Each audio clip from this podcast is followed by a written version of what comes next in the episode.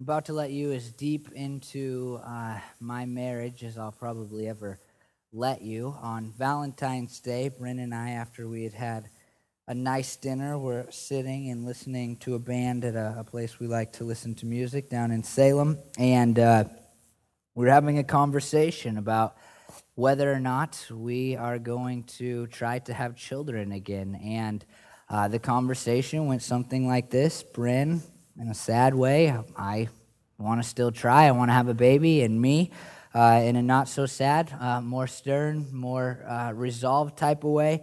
I just can't go through it again. I can't do it again. And uh, and we sat there and talked about that, and it, it is true that it would be hard for me to go through another miscarriage. And I've I've analyzed that a lot because usually I'm I'm a fairly, I'm, I'm actually a really tough person, just to be honest with you. Not like in the tough guy sense, but uh, I just, I've been through a lot in my life, and uh, there's not much that I can't handle.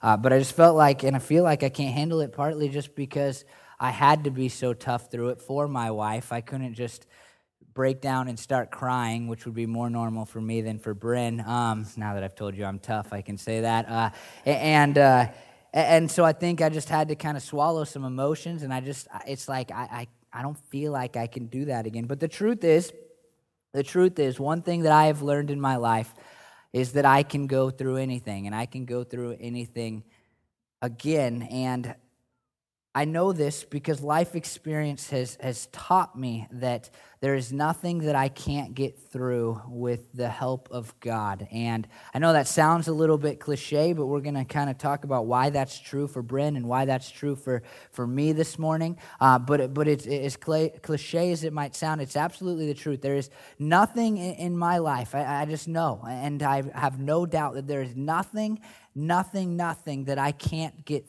through. I can deal with anything. And the reason I can deal with anything is because I learned the truth of, of Psalms 94, 18, and 19, a passage I, I said to you a couple of weeks ago in my sermon. And I want to read it again. When I said my foot is slipping, your unfailing love, Lord, supported me. When anxiety was great within me, your consolation brought me joy. I learned those two verses at a time in life that was very difficult, and I would say them with my grandma every single morning as I went out the door on the way to school. I would repeat them, not in that translation, which makes it a little difficult to read, but, but I, I would say them every morning. I learned the truth of these verses. When my foot is slipping, God's faithfulness supports me. And when I'm filled with cares, His reassurance soothes my soul and it makes it so that I can get through anything. And here's the thing uh, Yesterday, I, I conjured up a wonderful uh, illustration for what it's like to have your foot slip and really what grief and anxiety are all about. And I, I was, this is going to make me sound like Husband of the Year award right here, but I was uh, cleaning the gutters at my grandparent in law's house. And uh, they have a, a huge beautiful garden. I mean, it's like an acre big garden, and that's really hard to take care of. And, uh, and it surrounds every part of their house. And so, uh, in order to clean the gutters, the gutters are nice and wide. You guys that clean gutters know I'm talking about. They're really easy once you get up there, but you have to put the ladder in some really like weird angles and you got to kind of take some chances. And so I'm, I'm up on this ladder and I, I, it's an eight foot ladder. This is actually shorter than the ladder was on. So I'm up on the ladder and I'm being an idiot. Um, and I got like, I'm not going to go any higher because now I'm scared of ladders. I wasn't uh, yesterday. But I'm out on one leg like this because there's a tree here. And so I'm kind of at an angle trying to get to these gutters that are, that are some distance away, but you got to get the corners, and it's actually the corner with the downspout, if, again, if you know anything about gutters. And so you really got to get the downspout spot clean. If it was the other end, it's, it's not a big deal. And there's mud, uh, and it wasn't too rainy yesterday, but, but they have a, an overhang that's just outside of their kitchen, and so this area hasn't received much sunlight. Very, very muddy. And so I'm out and I'm grabbing a crossbeam that's underneath uh, this covered kind of area, and so it feels kind of safe because if you have a crossbeam, then everything's going to be okay, right?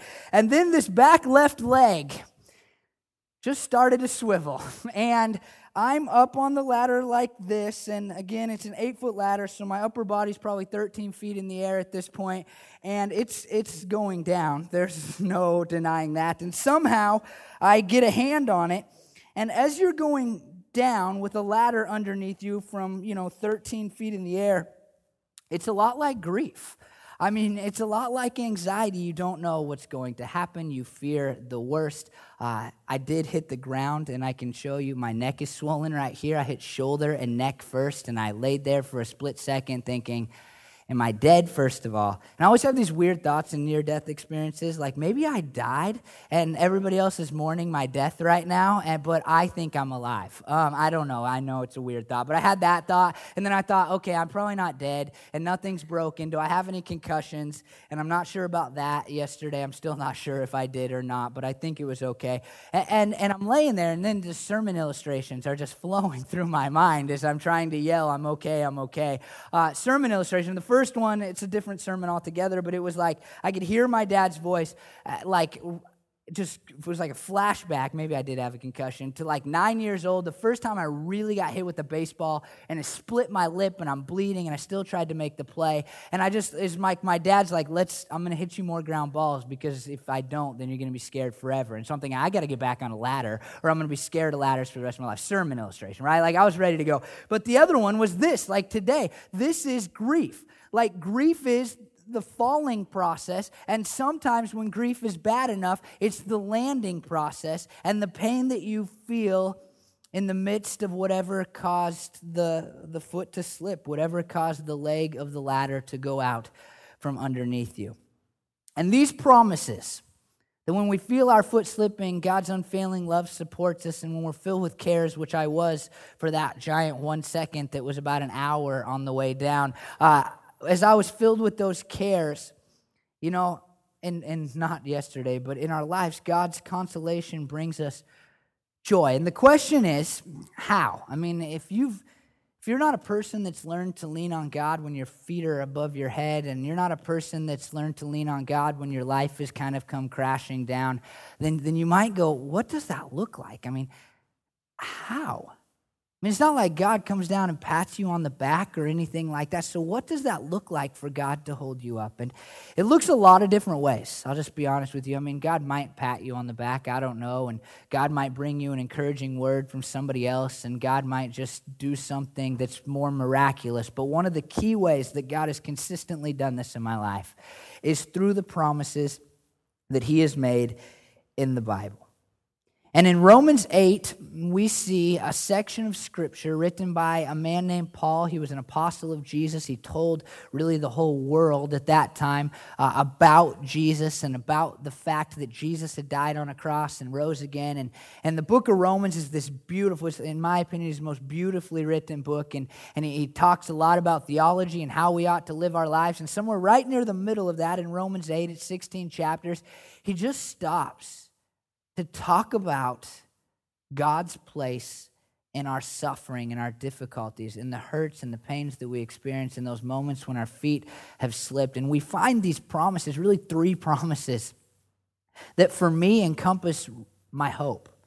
And I think they encompass Bryn's hope and the, the hope that we have that no matter what we go through, whether it's miscarriage or loss of loved ones or sickness, whatever we're going to go through in this marriage that we have, it, it won't matter because we have this hope. And the hope is summarized in these verses. Romans 8 18 is where Paul starts it. And this is what he says I consider that our present sufferings are not worth comparing with the glory that will be revealed in us. Now, this word consider is important because it's not just uh, the way we might think of the word consider, the way we might consider the word consider. In fact, it, it's not just like, I think it might be kind of like this. The word refers to like a calculation. And so Paul is, is like, I've calculated. I, I know God well enough. The Holy Spirit's in me. And, I, and I, I've come to the conclusion is what Paul is really saying. That our present sufferings are not worth comparing with the glory that will be revealed in us. Now, suffering is exactly what we're talking about. Suffering can take a lot of different forms, right? And there's, there's the physical form of suffering, and there's the emotional form of suffering, and there's the spiritual form of suffering.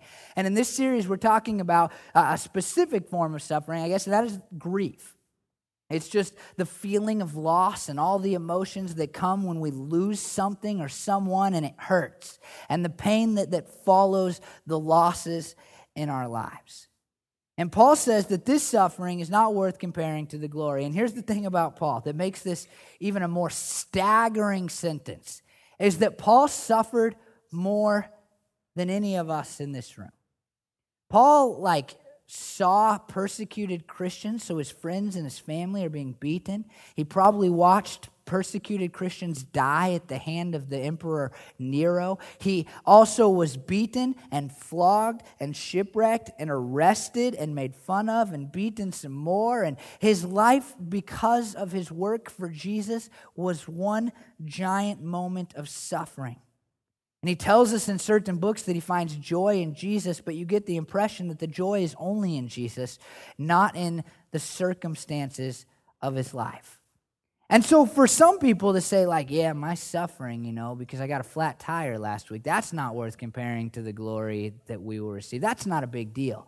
But for a guy that's been beaten and shipwrecked and flogged and almost died on more than one occasion, to say that his sufferings won't compare to the glory, then you have to take note. I mean, then you have to pay attention. And he doesn't actually say the word comparing, that's actually added for the sake of fluid translation. He just says that his sufferings are not worthy of the glory that we will receive. And when he says glory, he's referring to what will be revealed in us when we go to be with Jesus if we are Christians. And what the Bible tells us is that if we believe that Jesus is the Savior of the world and we are Christians, then what happens is we'll get to heaven someday, either by our own death or the return of Christ, and we will be revealed for what we really are. We will be revealed as children of God, and we will be revealed as sinless because Jesus died for our sins. It's really an incredible thing because when I think of being revealed, it's like, well, I don't want to be revealed. You know, I, there's things about me that I don't want you to know. But the Bible tells us because Jesus gave his life for us, because Jesus died for us, we will be revealed as something amazing and incredible. It's like the sinfulness will all be taken away, and God will look at us and go, My child that I love, my glorious, perfected child. It's pretty incredible. But Paul says that his sufferings are not worthy of that. There's two really important things that that tells us. First of all, it tells us that no matter what we do, we cannot work our way into heaven. A lot of people think like if I just if I just do enough for, for Jesus, for God, if I live a pretty good life, if I if I give some money to a church, if I go to church on Sundays, and maybe even if I'm in a connect group, then then I'll be able to get into heaven. And I just want you to take note that Paul has been beaten and flogged and tortured and, and thrown in prison and shipwrecked, all for Jesus. You probably can't compare your circumstances here in America to that, right? And he says that that is not worthy, that does not add up to the glory that I will get. I mean, if you can think of a scale and Paul saying, Look, here's all my suffering, and it seems like if I, it, this would be, it could be enough cost or whatever to pay for this, this glory that I will have someday. He says, It's not even close, it's not even worth comparing. It's like walking into a, a Ferrari dealership and saying, Hey, I have this $5 and I, I just, I would like a Ferrari. Can I have one? And they're going to laugh, right? They're going to laugh. And Paul's saying, like, it's a laughable comparison. It doesn't matter how much I suffer for Jesus, it doesn't matter how much I try to do for him. It's not going to get me into heaven. I'm only going to get into heaven by believing that Jesus is the Savior of the world and giving him my life. Ephesians 2 8 and 9 says this For it is by grace you have been saved through faith. And this is not from yourselves, it is the gift of God, not by works, so that no one can boast. Paul's saying, look, nothing I do, nothing you do will ever get you into glory. It won't ever make it so that your sins are forgiven. It won't ever make it so that you're the Son of God. It won't ever make it so that you have eternal life and perfection. It won't happen. But you can give your life to Jesus and you can look forward to all of these things. That's incredible and it's important. Because I would go out on a limb and say there's even people who are in our church that still, still think like I've done pretty good. I might be able to get in there. I go to church every week, and you think you're a Christian, but you haven't actually accepted that Jesus is the only Savior of the world. You think you can save yourself, and you haven't accepted the fact that Jesus died for all of your sins, and there's no way to work your way into heaven, and you haven't given Him your life. And today's the day to do it. I know this is probably true even in our church because of a conversation I once had. It's one of the most regretted conversations that I've ever had, actually. I was teaching at the retirement home, which I do once a month, and uh, I was talking to this lady, and she had questions about Christianity, and there's some, um, there's some mental care patients there that are that have dementia and so you know it's hard to tell what's what's kind of a real question and what's just kind of forgetfulness or whatever but she she's asking questions about christianity and i was like you you can you can know you're a Christian. You know that, right? And I, she's like, oh, yeah. I said, well, how do you know you're a Christian? And she said, I sang in the church choir for a lot of years. And it kind of stopped me in my tracks. I don't expect they're going I don't go there expecting to, to try to lead somebody to a relationship with Jesus. I just kind of go there and teach to people that I assume often are Christians. And, and the conversation is regretful because somebody else almost immediately that was there said, Oh, she's a Christian. Don't worry about it. And I didn't have the conversation. I never saw the woman again. And it bothers me to this day because she may have been a person who was trying to work her way into heaven, except instead of having a relationship with Christ. But the other part of this that's really important is that it shows us, Romans 8 18, that, that we can know that no matter how many bad things we struggle through, no matter how difficult our life becomes, it doesn't compare, it won't add up to the glorious eternity that we look forward to as Christians.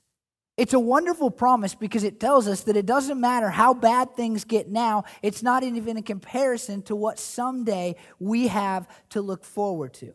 And isn't that something that we need in the midst of pain and in the midst of suffering, in the midst of all the difficulties we face? Isn't it just if somebody would tell us it's going to be okay someday and we could really, really believe them? Wouldn't that, doesn't that bring us some level of peace, some level of comfort? And here, what Paul is saying is look, not only is it going to be okay someday, but the things you're suffering are very small in comparison to how great the glory will be that someday you will live in if you are a Christian. This is an important promise. And it's not something that we should take lightly. It's not something that we should gloss over and go, yeah, maybe I've heard this verse and no big deal. But this is like, look, no matter what you're going through, no matter how bad you think life is right now, no matter the regrets that you have and the pain that you feel, know this.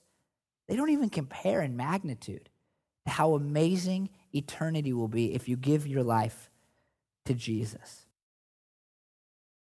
He continues along this same line of thinking in verse 19.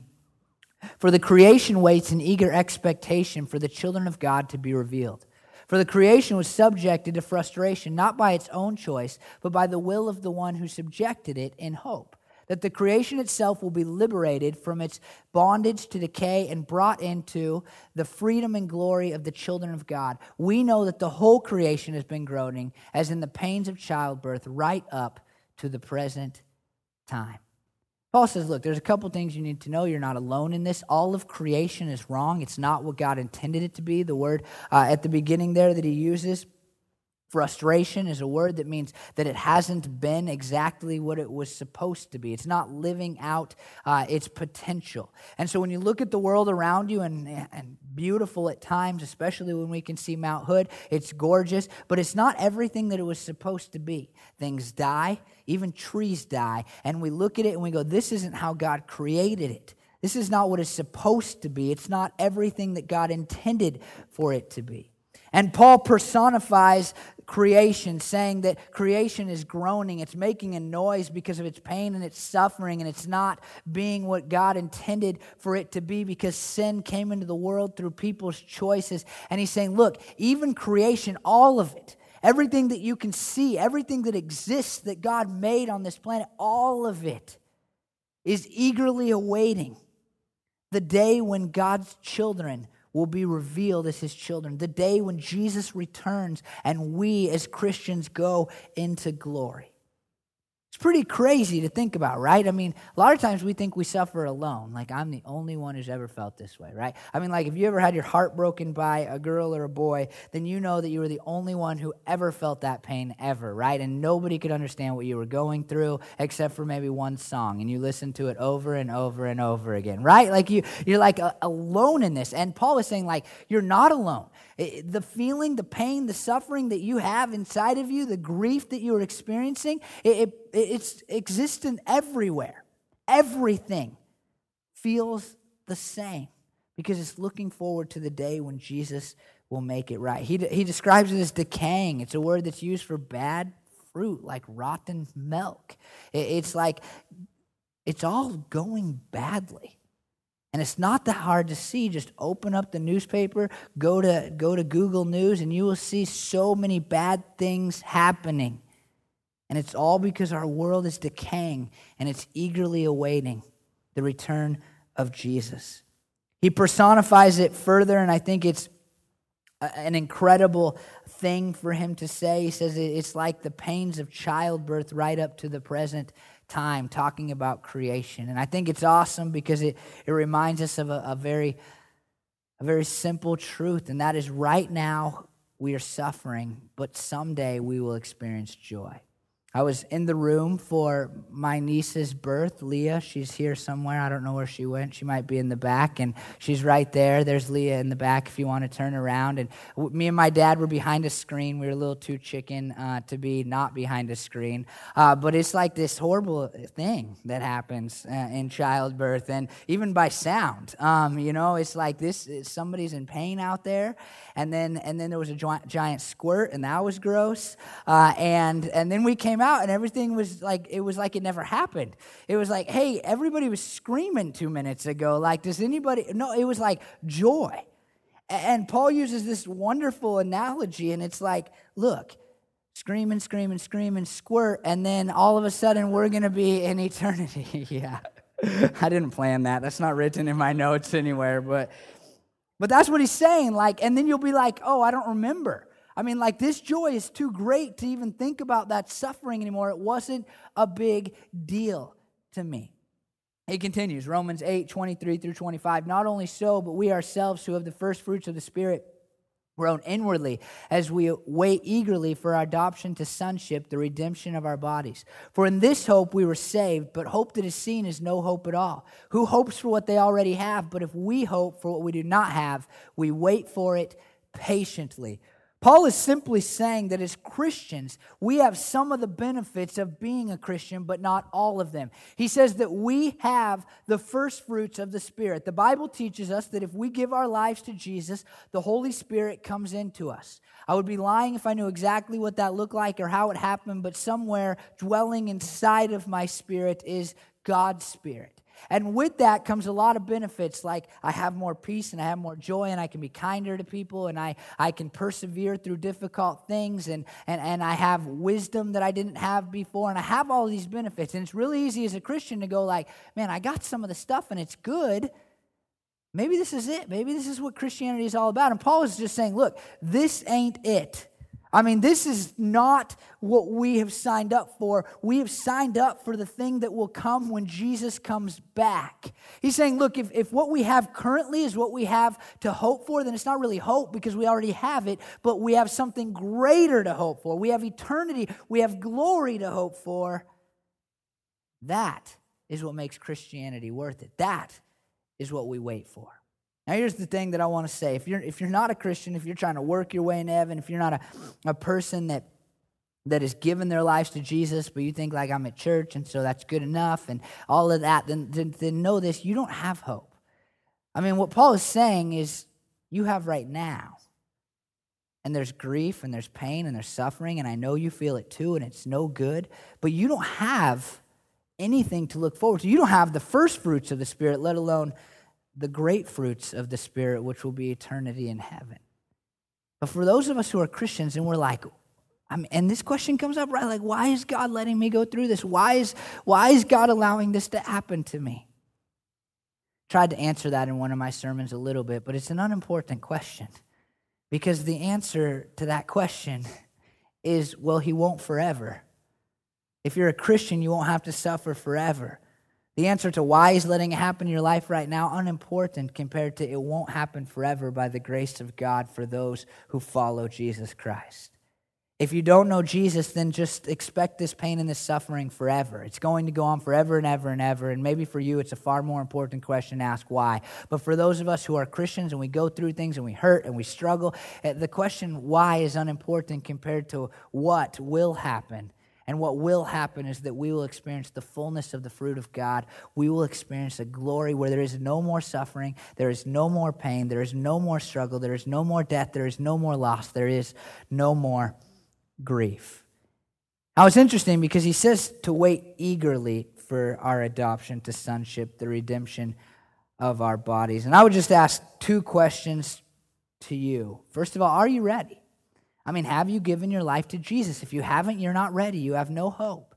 So ask yourself, am I ready to meet Jesus face to face? If I died right now, this is a, almost an old fashioned question, but it's still an important question. If I died right now, do I know that I would go to heaven?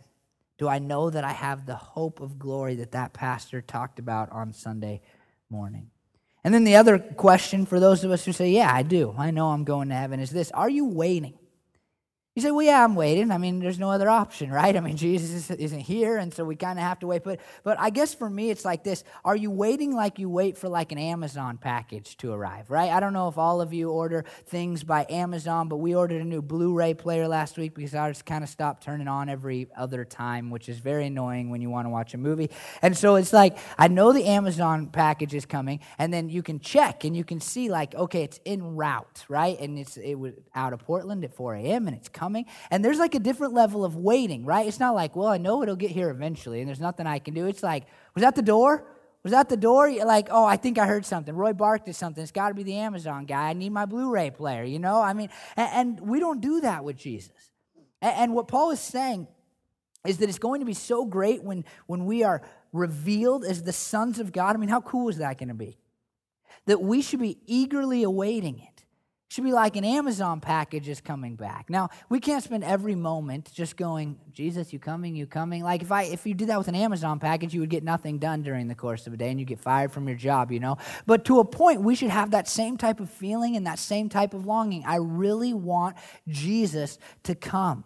I'm looking forward to seeing Jesus again. Now, I'll be honest, this is a difficult thing for me sometimes because I know people who aren't Christians, and I don't want Jesus to come back and for them to go to hell, just to be honest with you. Uh, but in my own personal being, I should be so excited for the return of Christ because I know it's what I hope for as a Christian. It's what I absolutely hope for.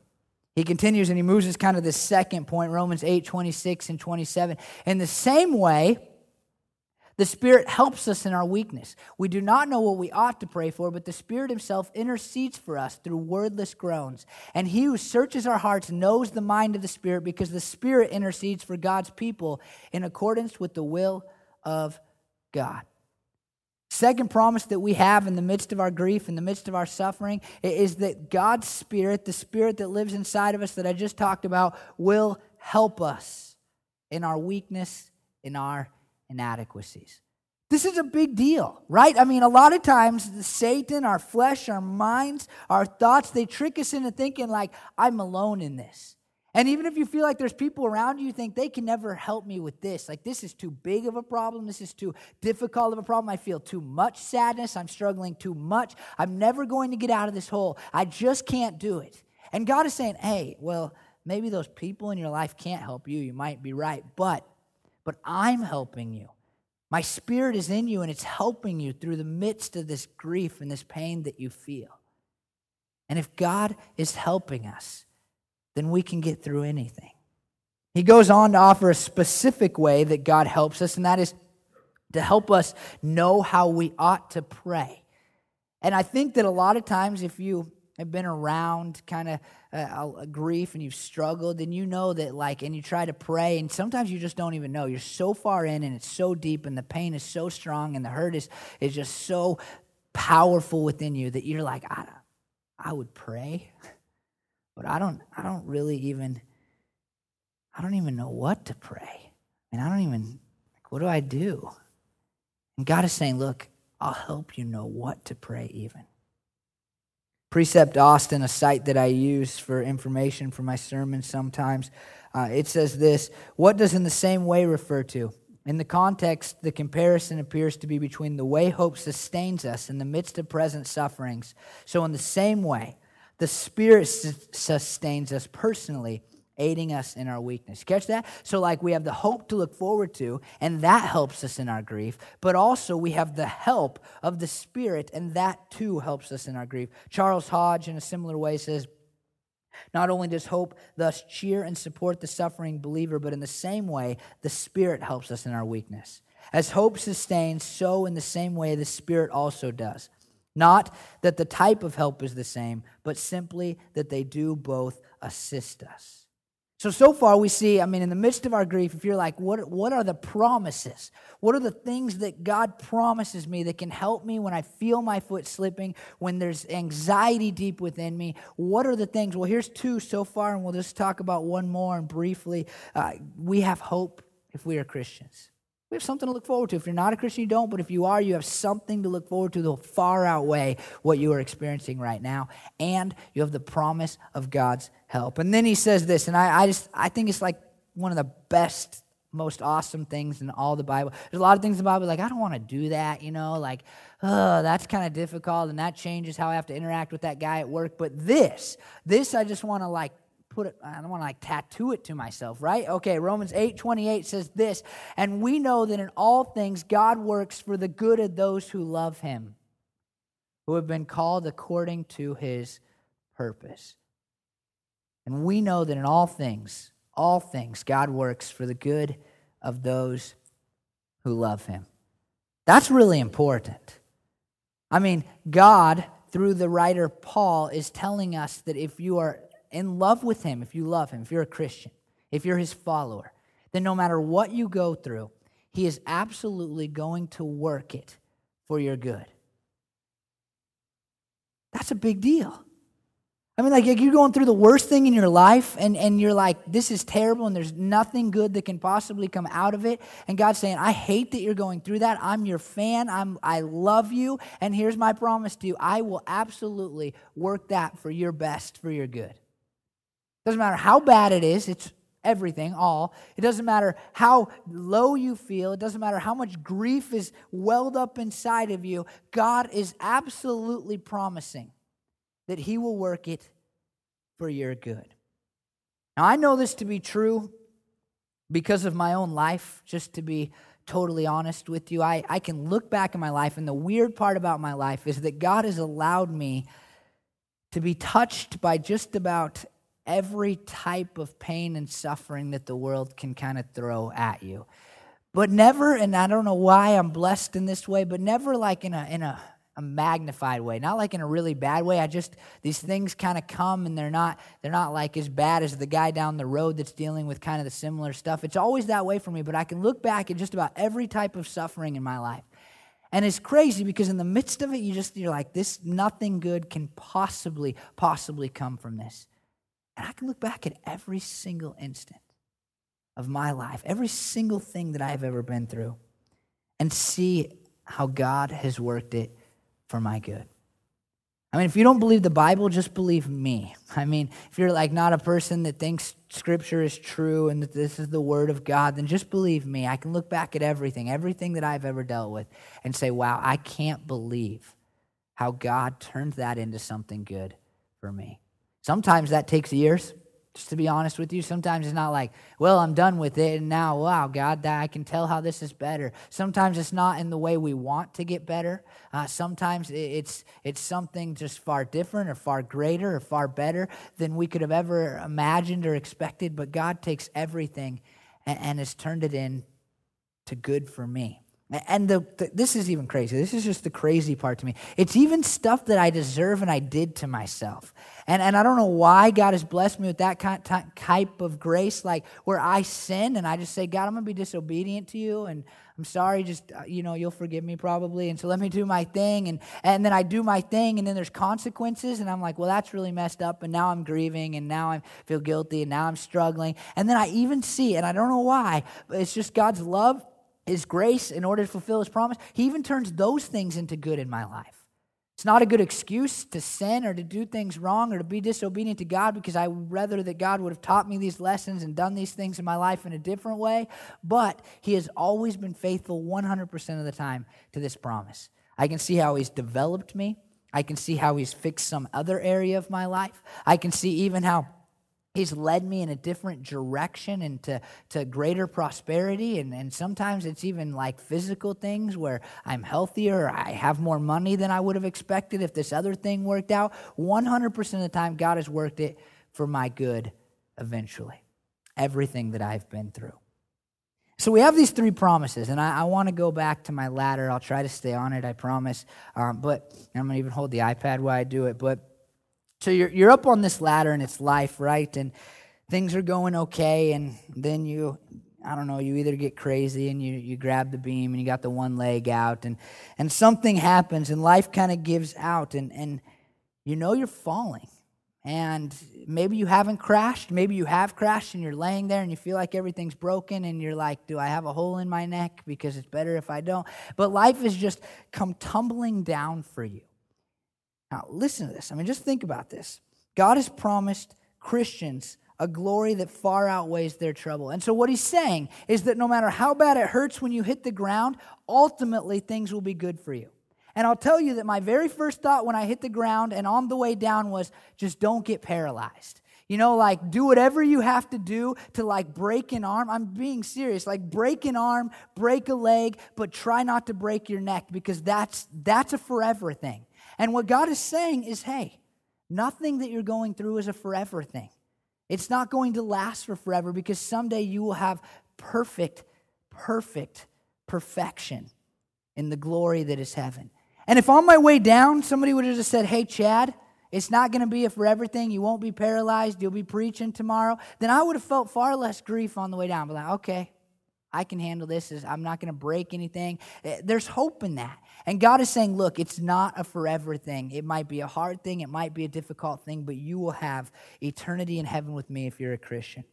And then this other part, like God is helping us right? I mean, it's one thing for Brendan or Grandma to be running out and trying to fix, like, what's wrong, what's wrong. But to know that as I'm going down, that God is actually helping me in the falling process and He's helping me in the landing process. I was on my own up there. And, and I'm coming down and I'm like, I'm crashing and there's nobody here to help me. But to know that in life, when things have come, your feet are up in the air and life is difficult and you're struggling, to know that God is actually helping you going to soften your landing. He's going to make things okay. He's going to be there even if you do feel broken. To know that is a huge promise for us. And then the other thing is this promise that God is going to work it out for good. And I don't know if you're like me, but every time I see a wet floor, I joke about slipping on it and falling so that I can sue the company. Um, and I wouldn't really do that, but but I joke about it every time. And and I just think like this is a good example. If God's like on the way down as I was falling off the ladder, like, hey, your grandpa-in-law is going to give you a million dollars, that would have really helped. And, and, eh, like, this is to work out for your good. There was nothing that was worked out for good. I just destroyed the ladder and I have a giant uh, lump on my back today. That's not good at all. But God is promising, like, for the things in life that we grieve over and that we struggle with, He's saying, look, I'm going to turn it into something good. I'm gonna, it's going to be better than before you hit the ground. It's going to be better than before you went this. You will be better for it because of the work that I will do. I mean, that makes like the grieving process like totally different. It's the reason that we can't grieve the same as Christians as people who don't know Jesus, who don't love him, because they don't have these promises. I mean, God is telling us it's going to be okay eventually. He's saying, Hey, I'm going to help you. And He's saying, Hey, I'm going to do something good through this. And when we have those promises, no matter what we go through, no matter what we go through, we can do it. We can do it with some level of joy and we can do it with some level of peace. And we can do it again and again and again and again if that's what the world throws at us. I want to read two things.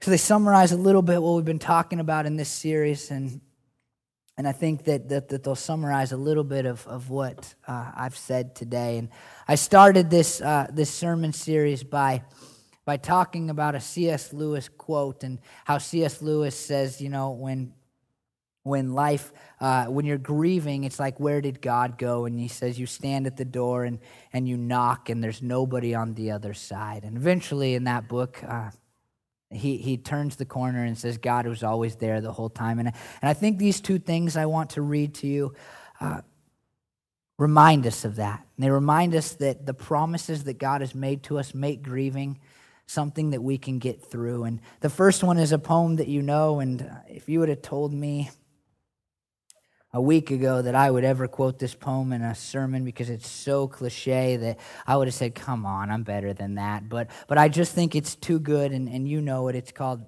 Footsteps in the Sand. One night I dreamed that I was walking along the beach with the Lord. Many scenes from my life flashed across the sky. In each scene, I noticed footprints in the sand. Sometimes there were two sets of footprints, other times there was one set of footprints. This bothered me because I noticed that during the low periods of my life, when I was suffering from anguish, sorrow, or defeat, I could only see one set of footprints. So I said to the Lord, You promised me, Lord, that if I followed you, you would walk with me always.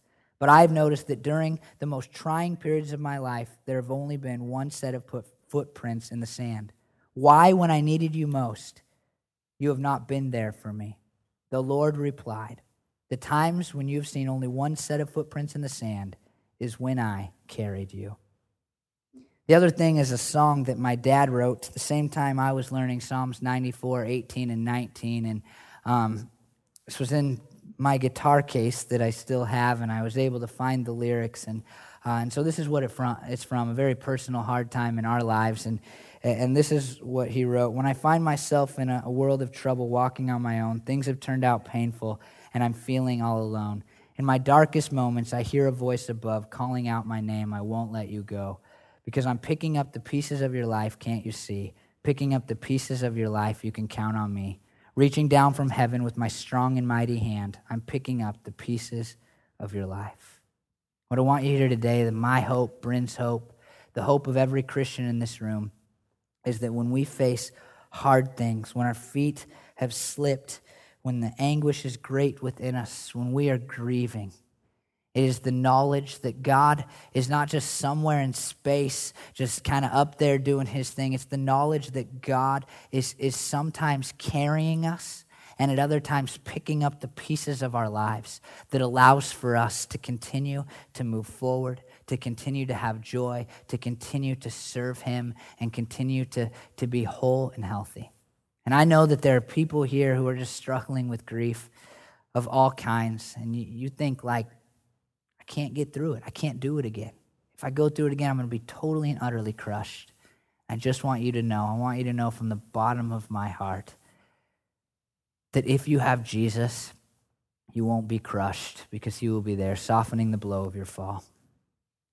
Will you close your eyes and bow your heads with me? And uh, as we close this, this series today, I, just ask you if, if you're struggling with grief and, and you're kind of in a place right now where you just need uh, somebody to, to pray for you, somebody to take care of you, um, and you know that you need the Lord's help in those things, somebody really to carry you.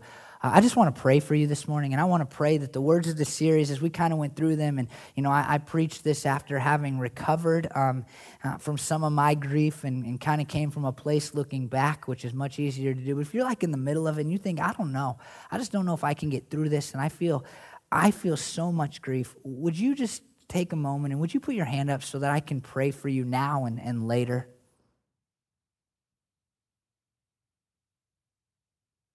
Thank you, guys. Lord, I, I pray for those people who put their hands up, um, Father, and Lord, uh, life is hard. God, we're so thankful that this isn't it because it's not that good. And Christians, we are notorious in, in some of our movies, God, and in our attitudes for trying to act like, well, now I'm a Christian and everything is better and life is easy. But, but when we're honest, when we are real, Lord, we, we can admit that, it, that life is hard. It's, we grieve, we feel pain, we feel hurt, we struggle, Lord. And it's just not that fun. So I pray for these people who are, are struggling now and they're in the midst of grief and Maybe, Lord, they can't see you and they're just wondering, where is he gone? That, that Lord, you, your spirit would, would flow in them so strongly that, that these promises, God, would, would be real to them and they would know that, that it, what they are suffering, God, would, would not even be close to the glory that they have to look forward to. And they would know that you're helping them and they would know, God, that you will turn it into good in their lives. And Lord, not just know it like intellectually, because that's kind of easy if they're Christians, Lord but know it like in their souls and their spirit. And that's a much harder place to know things sometimes, God. Lord, I pray for the people who raised their hands. And, and God, I would ask that if, if they have not given their lives to you, if they're thinking that they can get into heaven by, by coming to church, or they, they're thinking that, God, they can go to heaven just because they've kind of lived a good life and they've never actually believed that you are the Savior of the world and that they must give their lives to you through faith. I pray that you would bring them to that point, God, so that they can have hope. Because, Lord, we have, I have nothing. I would be crushed by every little thing if it wasn't for you. But God, you've worked and you always work in me, and I know you'll work in them if they will just open themselves up to you and give themselves to you, God, through faith in what you did on that cross, Lord. Jesus, I pray for, for the rest of us, and I'll, I'll, return to, to what we said in the first week of this sermon. I pray, God, that, that as you have comforted us, because if people didn't put their hands up this morning, God, then it's because you have at some point comforted them. And I pray, God, that for those of us who have been comforted by you, that we would comfort others and we would point other people to you, Lord, the, the ultimate comforter, the divine comforter. And Lord, we would do our best to show people that there is a way that they can have hope. There's a way that they can have joy. There's a way that they can know that every, everything they go through will turn out for, for their best, for their good. And it's you, Lord. Jesus, I, I think about the days that we have coming up. Palm Sunday, when you came into Jerusalem and people shouted, Hosanna, Hosanna. And five minutes later, Lord, the crowds went away, dispersed. You wept over the city, knowing, God, that they had missed their opportunity at you or an opportunity at you. And I think of Good Friday that we'll celebrate here together, Lord. You just dying, just dying a brutal death. Now, Lord, you allowed for yourself to be beaten, and you allowed for yourself to be bloodied through whipping, through scourging, through a crown of thorns, through punches to your face. You allowed for yourself to be nailed to a cross. Lord, I think about those days and what they mean. It reminds me that you understand our grief. You understand our suffering, and you understand our pain. Lord, it reminds me of how great it is that you would choose to feel infinitely more grief than I'll ever experience. And you did it because you love us, Lord. No matter how far we have drifted from you, no matter how far we've turned our backs on you. Lord, I pray that as we go through these next couple of weeks, God, I pray that we would look for others to share that story with, that a God who was living in perfection without any pain and suffering would come to earth and, and grieve so that we might have life and might have hope. I pray we would share that story and that, God, you would lead people to a relationship with you so that they can have the same hope that Brent and I have and that so many in this church have. Love you, Jesus. We thank you for sacrificing in that way for us. And we pray these things in your name, Jesus. Amen.